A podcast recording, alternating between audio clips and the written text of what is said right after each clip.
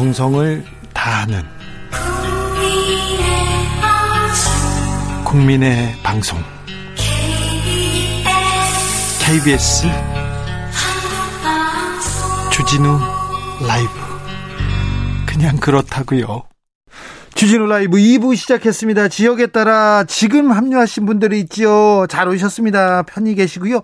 주진우 라이브는 7시까지 함께 하면 됩니다. 아, 라디오 정보센터 먼저 다녀오겠습니다. 정한나 씨.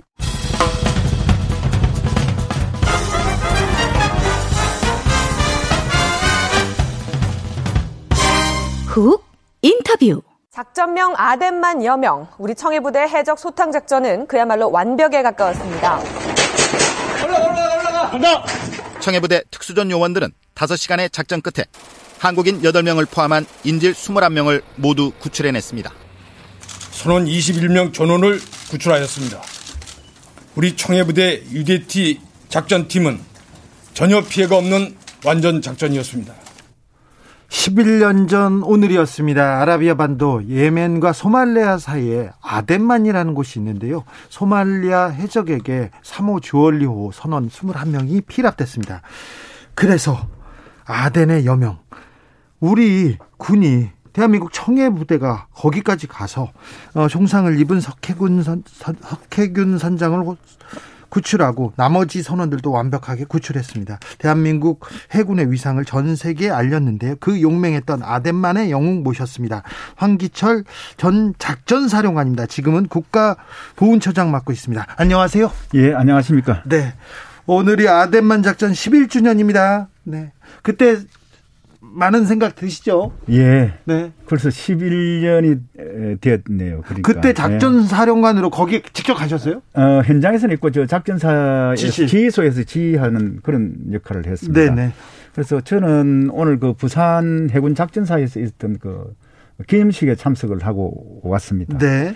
에, 해외에서 있었던 첫 군사 작전이요? 예, 예, 그렇습니다. 우리 선언을 어, 한 명의 어떤 그 피해도 없이 네. 예, 완전히 구출한 그런 어, 작전이었죠. 우리 군이 아, 훌륭하고 우수합니까? 예, 정말 우수하죠. 예. 근데 소말리아 해적이 병력도 네. 별로 없고 수준이 조금 떨어졌던 건 아닙니까? 아 닙니다. 그렇게 이제 보면 네. 에, 소말리아에 있는 해적들은 아주 훈련도 잘 돼 있고 아, 그래요? 예, 조직적이고 뭐 예를, 예를 들면 세계적인 어떤 그런 조직을 가지고 있는데 특히 뭐 돈을 대주는 사람 어, 그 다음에 어, 직접 그 행동하는 사람 네. 그리고 또 행동이 끝나고 나면 협상하는 사람 이렇게 아주 조직적이고 체계적으로 돼 있고 아, 훈련도 너무 그 아주 어, 잘돼 있는 어, 그런 조직입니다. 아, 그러니까 또 납치를 또 주업으로 하고 있는 예, 예. 예. 만만한 상대는 아니었군요. 아니, 그럼요. 우리가 우리도 물론 잘 하지만은 예, 해적의 어떤 그런 기량들도 또 저희들이 간과해서는 되지 않습니다. 그 해적들을 제압하고 작전 성공할 수 있었던 원인은 요인은 뭡니까? 아 먼저 그 당시 보면 어, 2010년도에 천안함과 그 연평 포격 도발 그런 사건이 포격전 사건이 있었지 않습니까? 네. 그때 그 안보적으로 굉장히 그 어, 상당히 위중했고 국민들이 군에 대한 어떤 신뢰도 상당히 그 저하돼 있었죠. 네, 떨어져 있었죠. 네, 네. 그래서 이 작전을 반드시 성공해서 해야 되겠다. 그래서 우리 국민이 새 어디에 있든지 간에 반드시 구출해야 했던 네. 그런 어떤 어, 사명감이 많았고요. 네. 그것도 우리가 그렇게 할 수 있던 것은 어, 평소 강한 훈련을 해왔지 않습니까? 그 훈련을 통해서 네. 자신감이 충만했기 때문에 네. 가능했다고 봅니다. 알겠어요. 예, 강한, 예. 강한 훈련, 자신감. 네, 예. 알겠어요. 네. 예. 자, 어, 이국종 교수는 잘 계십니까? 그때 석해군 선장 구출했는데 석해군 선장은 건강하시죠? 예, 예. 석영 선장은 이제 해군에서 한 6, 7년간 근무를 하다가 예? 최근에 은퇴를 했고요. 예. 어, 이국종 교수는 아주대학교에 지금 있는데 네. 안식연중이 돼서 네. 원래 그분이 해군 수병 출신이었습니다. 아, 그래서 네, 그래서 해군에서 어, 그러한 어떤 경력을 인정해서 지금은 명예 중령으로서 저 되어 있고요. 네. 어, 해군에 대한 관심이 많습니다. 그렇습니까? 예. 네. 아무튼 아데마는 아주 훌륭한 작전이었고 예. 사고도 없었고요. 예, 예, 그렇습니다. 네. 네. 어, 외국에서 사고가 나면 아, 큰일인데. 큰 아, 아, 그럼요. 정말로 어, 그, 우리 국내에서 있는 어떤 그런 작전과 해외에서 있는 작전은 정말 차이가 많은데 네. 해외에서 작전을 하게 되면 그 우방국들의 어떤 도움이라든지 네. 이 모든 지원들이 이 즉시 이루어져야 되기 때문에 상당히 네. 위험이 이 크다고 그렇게 생각이 듭니다. 0179님께서 빛났던 이명박 정권 때의 일이었습니다. 그리고는 작전 사령관을 하시다가 해군 참모총장으로 이렇게 예, 승진하시죠? 예, 예. 박근혜 정부 때 해군 참모총장이셨고 세월호 사건 때 예, 예. 세월호 사건 때 해군 참모총장으로 계셨죠. 그렇습니다. 네. 예. 어, 박근혜 전 대통령이 저기 진도 예, 예. 팽목항 내려왔을 때 우리 총장님이 옆에 계셨고요. 예, 그렇습니다. 근데요. 예. 세월호가 네. 이렇게 그 이렇게 침몰할 때 네. 침몰할 때 해군 UDT 수색대 그런 정예 부대가 어 그 세월호에 도달했지 않습니까? 예, 예. 그런데 왜 그날 구조하지 않았습니까? 뭐 해난 사고가 발생하면 순환 구호법에 따라서 네. 해경이 주도가 되고 예. 우리 군은 어 필요 요구한 사항에 대해서 지원을 그렇게 하도록 되어 있습니다. 네. 그래서 당시에 어떤 해경이 이 전반적인 어떤 사항 등을 고려해 가지고 네. 뭐 조치를 한 것으로 그렇게 알고 있습니다. 4월 16일 날 네. 그리고 4월 17일 날 그때 구조를 했었어야 되는데 그때는 해경이 해경이 해군은 조금 물러나 있어 이렇게 했습니까? 뭐 그 상황에 대해서는 제가 현장에 있지 않아서 정확히 모르겠습니다. 아무튼 해경이 모든 사항을 판단을 해서 예. 어, 그런 조치한 것으로 알고 있고 또 우리 군은 지원하는 전력으로서 어, 그분들의 어떤 어, 지시에 따라서 행동을 네. 했습니다. 해군이 구하려고 네. 세월호 구조를 위해서 열심히 또 나섰죠. 예, 그렇죠. 그 우리 장병들이 정말로 어 우리 학생들과 세월호에 그 희생된 분들을 어, 하루라도 빨리 구하기 위해서 네. 어, 모든 노력을 다 했습니다. 정말 눈물겨운 그런 구조 활동들을 했죠. 왜 근데 박근혜 정부에서 그 당시에 그렇게 탄압받으셨어요? 왜 검찰이 왜 총장 그 해군 참모 총장을 어 왜 이렇게 못 살게 굴었습니까?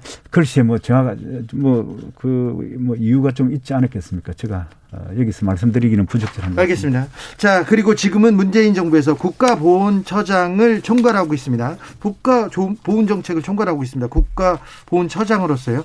이게 국가보훈 작업하고 안보 예. 이 작업하고 이게 좀 일맥상통하는 부분이 있습니까? 예, 뭐 사실은 보훈이 이, 바로 안보입니다. 이 보훈과 안보는 뗄래야 뗄 수 없는 그런 관계고요. 네. 어, 저는 군에 있을 때 부하들을 항상 그 작전 지시 명령을 할 때 우리 부하들이 이 최전선에 나갈 때그 위험이 따르지 않습니까? 네. 그래서 에, 그런 상황 때마다 언제나 국가와 국민이 우리를 어, 지켜줄 것이라고 그렇게 에, 믿었습니다. 네. 어, 뭐 이제 국가나 안보를 위해서는 우리 장병들이 위기 때마다도 네. 망설임 없이 나갈 수 있는 어떤 그런 그래야죠. 이렇게 만들어야 되거든요. 그게 바로 지금 보훈이고 네. 또 그게 안보의 그 어떤 가장 어, 기저 안보인 그 셈이죠. 네네. 네. 근데 문재인 정부가 세월호에 신경 쓰는 것만큼 연평해전 천안함 피해 장병들을 위해서 신경 썼느냐 이렇게 소리치는 분들도 있어요. 아, 저는 정말로 어, 그 부분만큼 자신 있게 네. 말씀을 드리겠습니다. 지금 대통령께서 어떤 보훈에 대해서 정말로 진정성 있게 그렇게 하시지 않습니까? 그런 뭐 여러 가지 조치들이 많습니다. 어, 결국 보훈이라는 것은 국가 요원자에게 보답하고 예우하는 또 그리고 그 정신을 이제 함양시키는 것, 선장하는 것인데 네. 에, 에, 보시면 어, 정부에서는 국가보훈처장을 장관급으로 그렇게 격상을 시켰고요. 예. 또 독립유공자분들을 많이 이 발굴하고 포상을 했습니다. 예. 특히 여성 운동가들 같은 경우에는 전체가 한 544명 정도 되는데 이 중에 45%인 245명을 어, 이번 정부에서 네. 발굴하고 포상을 했습니다. 또 아울러서 어, 보상과 이런 부분에서는 어, 참전 명예수당이라든지 그 다음에 보상금 등을 큰 폭으로 인상을 시켰고요. 어, 또 국가유공자가 고령함에 고령화가 되어감에 따라서 의료 지원 혜택을 많이 넓혔습니다. 저기 연평해전 생존자 그리고 예. 천안함 생존자들도요. 예, 예, 마찬가지입니다.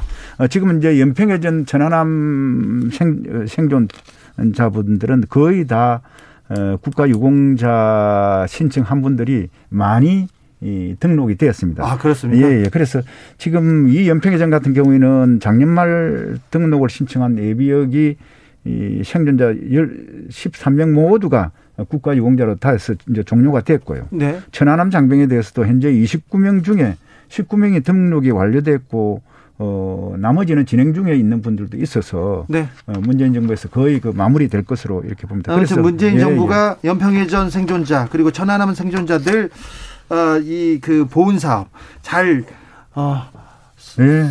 뭐 섭섭지 않게 예, 섭섭지. 않게 잘 지금 처우를 어, 대우하고 있습니까? 예, 국가가 어떻게 보답하고 책임지는가가 국민들께서 보훈에 대해서 느낄 수 있는 그런 바로미터라고 어, 생각을 합니다. 장관님 이것도 예. 좀 물어볼게요. 예, 예. 전투 군인들 또 위험한 분들도 막 있는데 예, 예. 경찰이나 소방 공무원들도 예, 예. 어, 국가 유공자로 이렇게 이렇게 나중에 대우를 좀 받을 수 있습니까? 아, 예, 그럼요. 어, 좀 참고로 얼마 전에 에, 평택물리 창고 화재 진압 중에 순직한 소방관분들이 네네. 계시고요. 또 전투기 추락 사고로 또 순직한 어, 심 소령이 계시지 네네. 않습니까? 뭐 이분들 같은 경우에는 당연히 이 그런 사실관계가 명백하기 때문에 네. 지금까지 해오던 어떤 보훈 심사 절차 등을 생략하고 네. 곧바로 국가가 책임지고 예우하도록 그렇게 조치를 하고 있습니다. 알겠습니다. 이호 유고님, 아유 그렇군요. 보훈이 잘 돼야 합니다. 그러면 국가를 위해서 국민을 위해서 애쓰다가 이렇게 다치거나 순직하신 분들한테는 국가가 예, 예. 국민들이 예우를 해야죠. 그게 또 선진국이고 강대국이죠. 해군 초- 참모총장이고요. 자, 작전통이고 그래서 제가 좀 물어볼게요. 예. 아, 미국하고 훈련도 많이 못하고 복무 기간도 줄어들어서 예, 예. 우리 군 예전만큼 못하다 군사력 군사력 떨어졌다 약화됐다 이렇게 비판하는 사람들이 있는데 어떻게 보십니까? 아유, 지금 그렇지 않습니다. 지금 어, 제가 뭐 오랫동안 군 생활한 바에 의하면 에, 우리 병사들이 정말 똑똑하고 유능하지 않습니까? 그렇죠. 어느 때보다도 교육 수준도 높고 또 여러 가지 이 재능도 많습니다. 그래서 중요한 것은 어, 이 자원들을 학교나 사회에서 배운 것을 어떻게 잘 군에서 적용을 시키고 예. 또 이해시키는가 관건인 것 같습니다. 네. 예전에는 뭐 다 몸으로 싸운다는 그런 생각을 해서 그런지 예, 근데 요즘은 몸이 아니라 실력으로 싸우지 않습니까? 네. 그래서 어, 앞으로 우리 간부들이 군에서 더 많이 고민해서 전투력을 어, 최대로 maximize 해야 된다고 네. 그렇게 생각을 하고 있습니다. 차장님 우리 안보 예. 미래는 어떻습니까? 어떤 방향으로 또 가야 할까요? 아, 뭐, 음, 지금 제가 볼 때는 실용적으로 가야 된다고 이렇게 생각을 합니다. 네. 다시 말씀드리면 어떤 포괄적인 어떤 위협에 대응한 핵심 전력을 위주로 해서 미래를 준비해야 된다고 보는데요. 어, 예를 들면 문재인 정부에서 어, 한국형 항공모함 사업을 추진토록 그렇게 했지 않습니까? 이러한 그 핵심 전력 같은 경우는 북한이나 주변국에 대응해서 포괄적 안보를 안보 능력을 획기적으로 향상시킬 수가 있고요. 또 한편으로 항모는 첨단 에, 국방과학 기술의 지박체이지 않습니까? 그래서 군사 기술 발전은 또 물론이거니와 민간 산업이 함께 동반 성장할 수 있는 그런 좋은 기회가 될 것이라고 생각합니다. 알겠습니다. 예, 그래서 앞으로 이러한 실용 안보를 구현하기 위해서는 4차 산업혁명 시대에 부응한 예, 국방무기 체계를 개발할 그런 방향을 정하고 또 새로운 군 병가나 교육 체계, 훌- 교육 훈련 체계를 또 만들어야 되겠죠. 그리고 군사 교류 등을 개발해서 네. 어, 추진해 나가야 될 것으로 봅니다. 북한이 핵실험한다고 또 ICBM 쏜다고 막 이렇게 엄포를 놓는데 걱정 안 해도 됩니까? 예, 우리 국민들 안심하고 군에서 정부에서 모든 조치들을 다 아, 하고 있습니다. 자, 이 정부가 어, 장병들 천안함 생존 장병을 비롯해서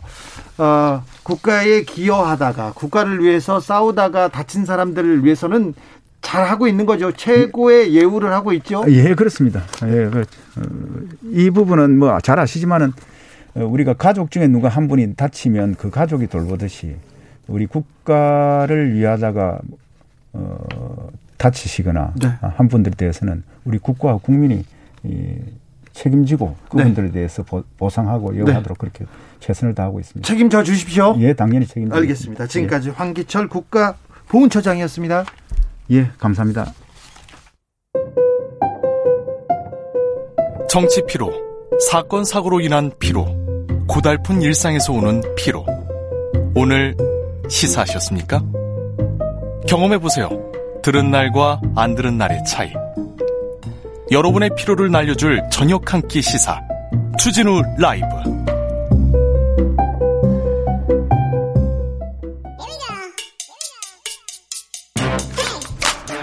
뉴스를 향한 진지한 고민 기자들의 수다 라이브 기자실을 찾은 오늘의 기자는 미디어 오늘 정철웅 기자입니다. 어서 네, 오세요. 안녕하세요. 정철웅입니다. 네. 시작하기 전에 좀 물어볼게요. 네. 왜 재벌 회장은 기자한테 돈을 30억이나 빌렸을까요? 굉장히 특이한 사건이죠. 네.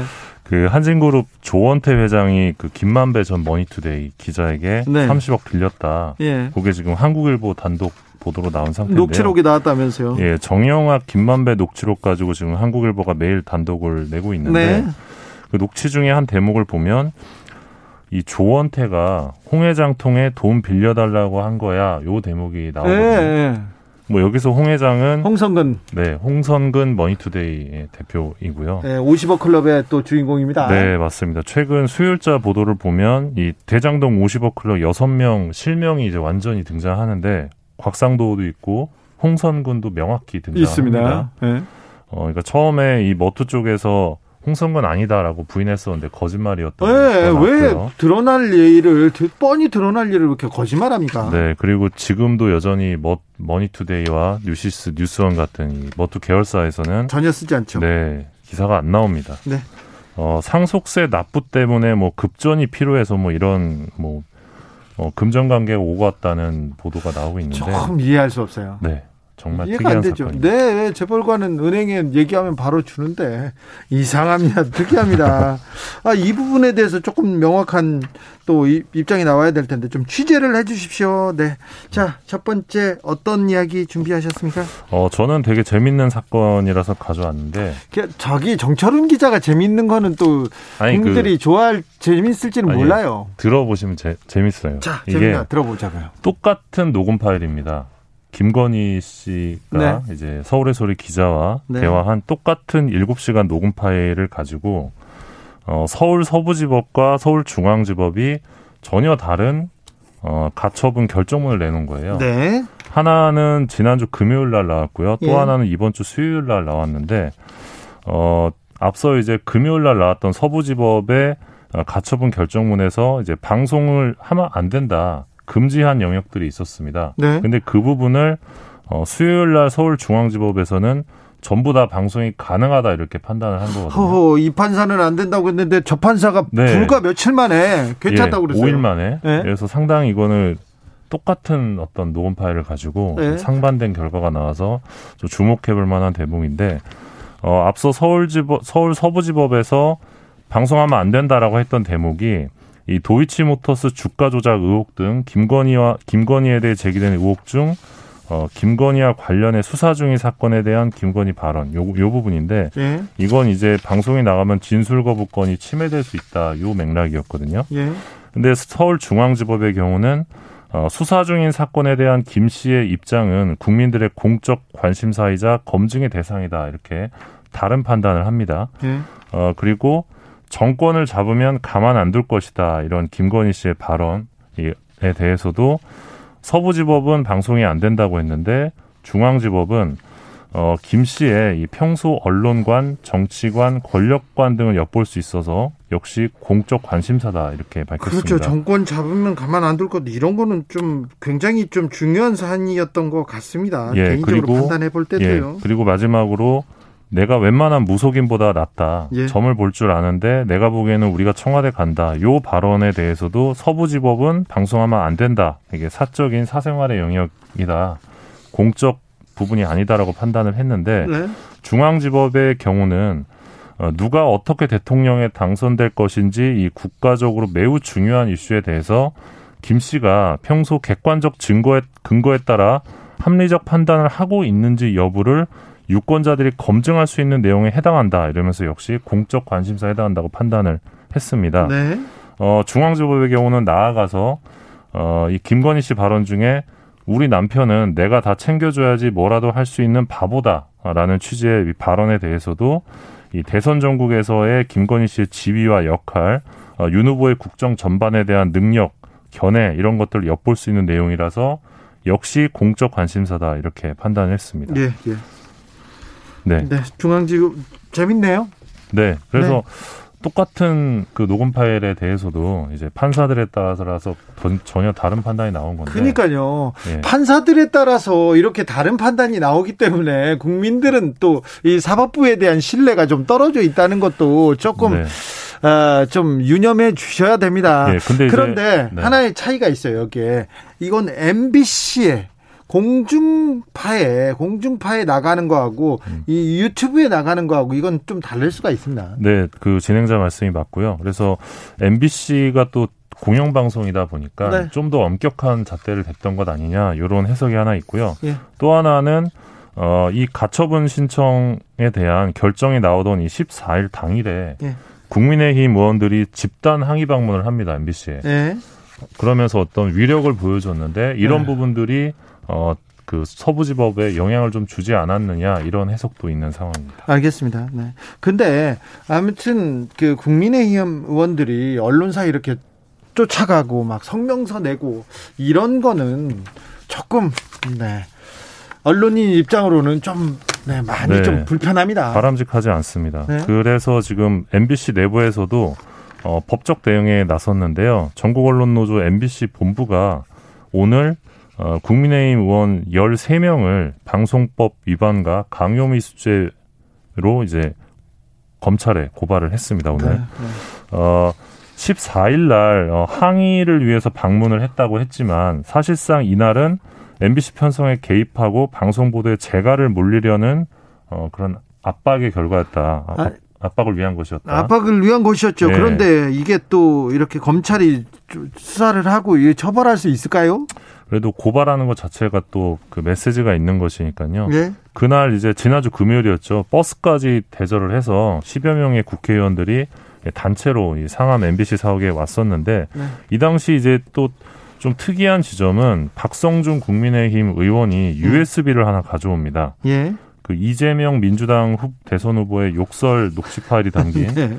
USB를 가져와서 어, 보도본부장에게 MBC 보도본부장에게 건네면서 어, 지시에 가까운 수준으로 방송을 강요했다. 이게 이제 노조 측 주장인데요.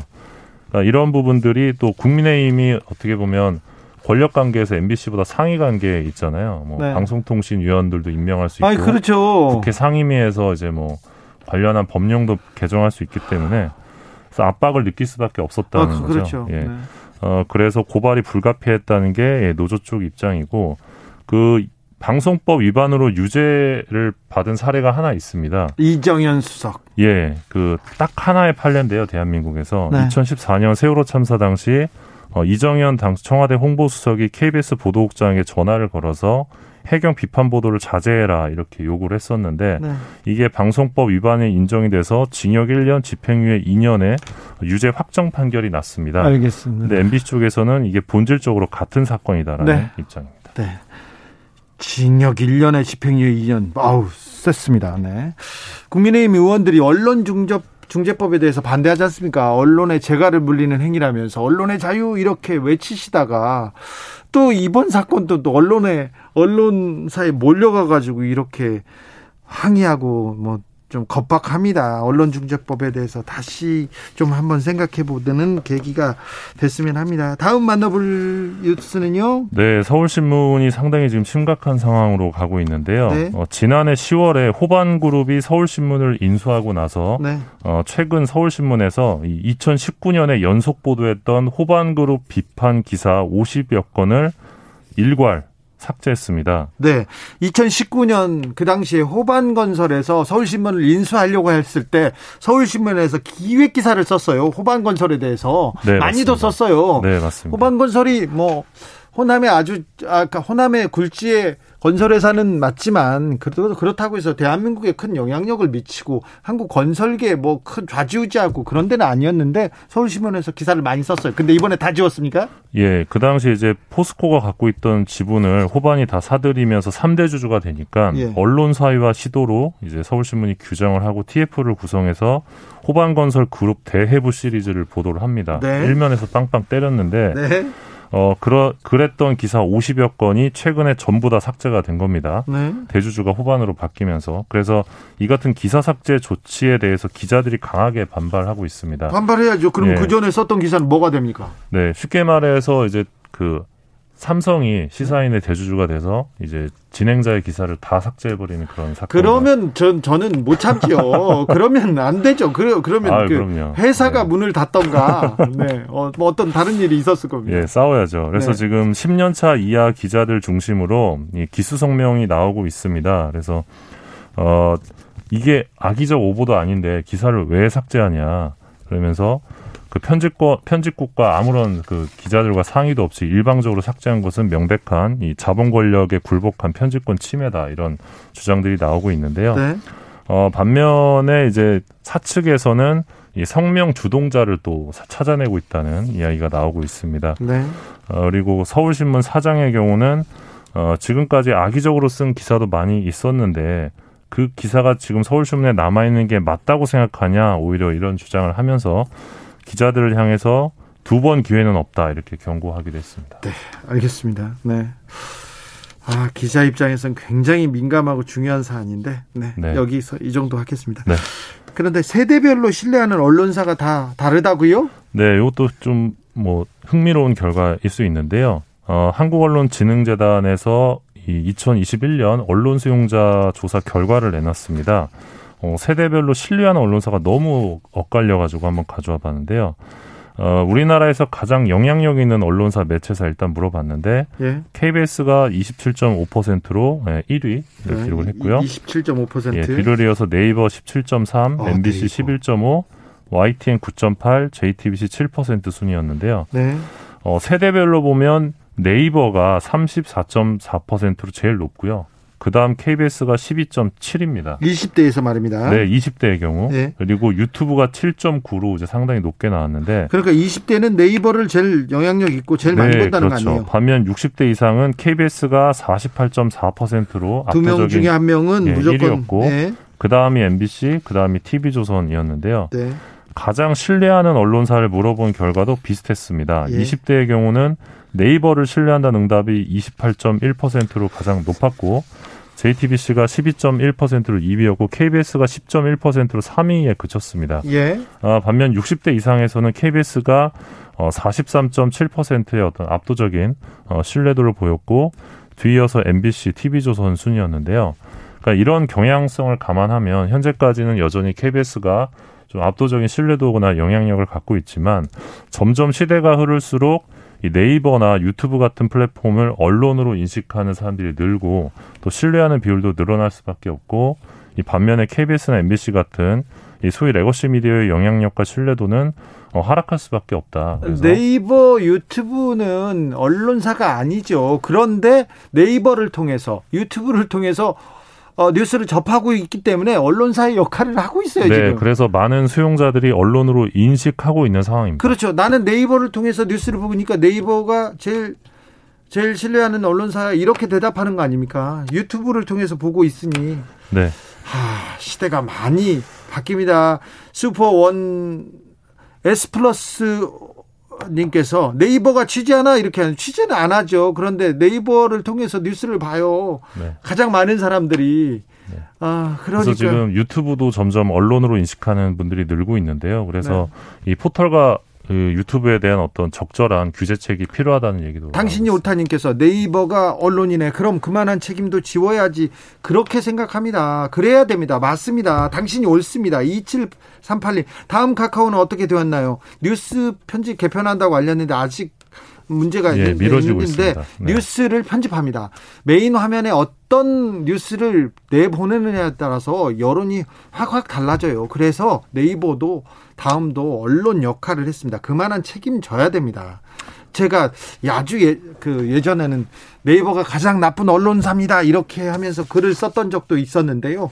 그, 저, 나쁜 짓도 좀 많이 했었어요. 그 불공정한 짓도 좀 많이 하고요. 그리고 광고도 막 광고 실어 광고를 받고 돈을 받고 뉴스를 올려주고 그런 일도 있었지 않습니까? 그런 건안 됩니다. 언론 신뢰도 어떻게 조사했습니까? 아, 그 이번 조사는 성인 5,010명을 대상으로 지난해 5월 31일부터 7월 11일까지 이루어졌고요. 네. 네, 표본 오차는 95% 신뢰 수준의 플러스 마이너스 1.4% 포인트인데요. 네. 한 가지만 더 말씀드리면 어, 이번 조사에서 언론 보도를 신뢰할 수 있다는 주장에 응답자의 41.8%만 동의했고요. 네. 정확하 언론이 정확하다는 주장에는 40.5%, 더 떨어져요? 언론이 공정하다는 주장에는 36.5%만 동의한 더 것으로. 나타났습니다. 네. 네. 신뢰할 수 없고 정확하지 않고 공정하지 않다고 생각합니다. 언론인들의 분발 필요합니다. 그죠? 기자들의 수다 지금까지 미디어오늘 정철훈 기자와 함께했습니다. 감사합니다. 고맙습니다. 교통정보센터 다녀오겠습니다. 김한나 씨.